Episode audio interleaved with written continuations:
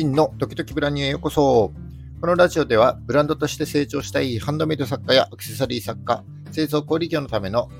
ビジネス情報や知ってためになる情報をお届けしています。ジュエリー製造販売を自宅4畳半の副業から始めて、個人事業で10年、法人となって10年やってきた経験から少しでもお役に立てる情報を発信してまいりますので、いいねやフォローをぜひよろしくお願いいたします。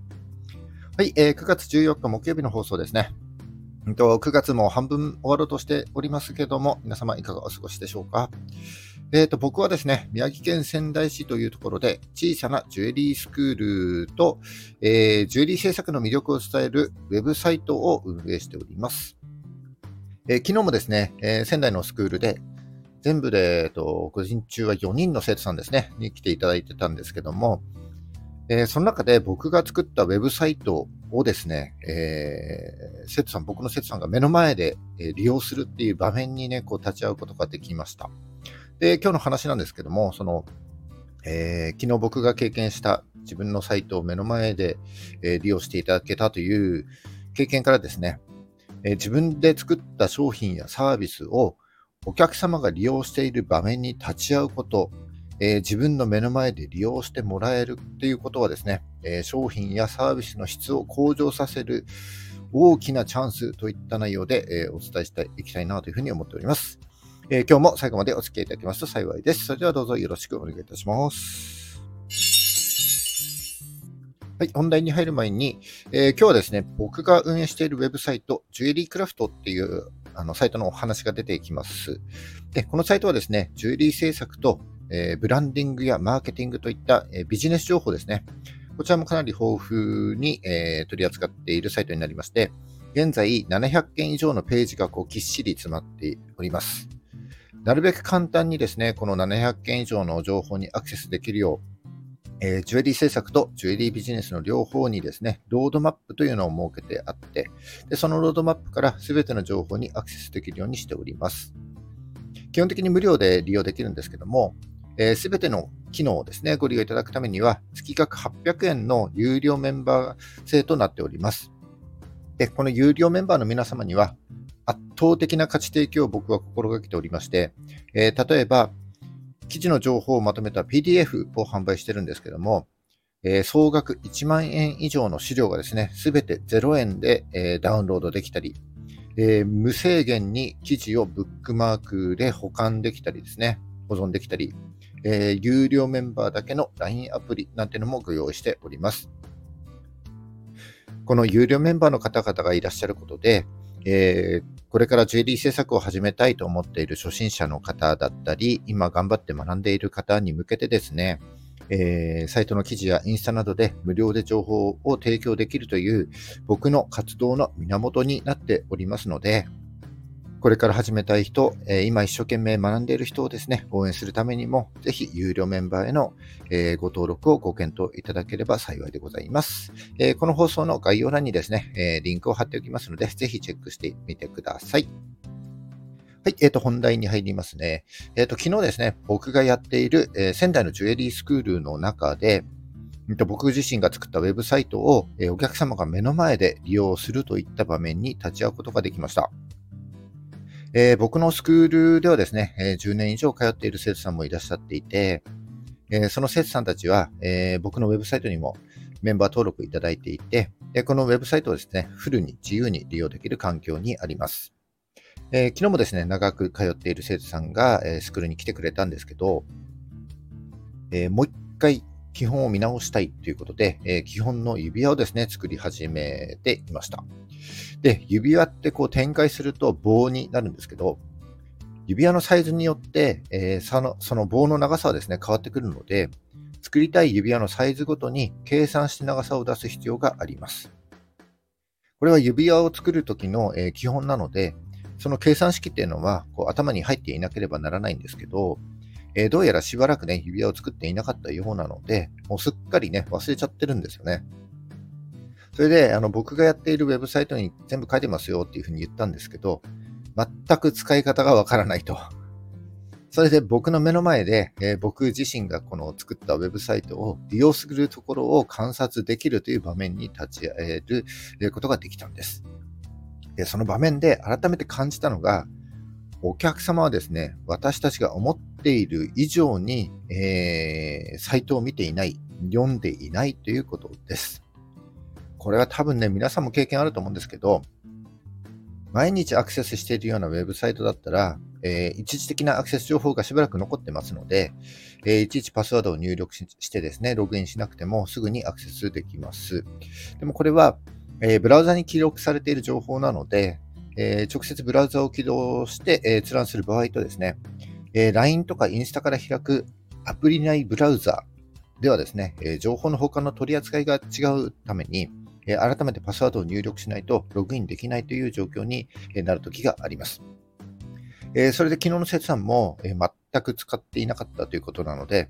え改めてパスワードを入力しなきゃいけない状況になったんですけども、パスワードがわからないと。はい。で、パスワードをわからないときは、あのパスワード入力するすぐ下の方にですね、パスワードをお忘れですかというリンクが貼ってあるんですけども、えー、そのリンクにも気づかないでですね、こうページを上下にスクロールしてしまったり、前の画面に戻ったりとね、全く見てないんですよね。それで僕がこういうふうにしてパスワードをリセットできますよというふうに教えてあげると、えー、今度はメール、えー、パスワードリセットをするためにメールアドレスを入力する画面が出てきて、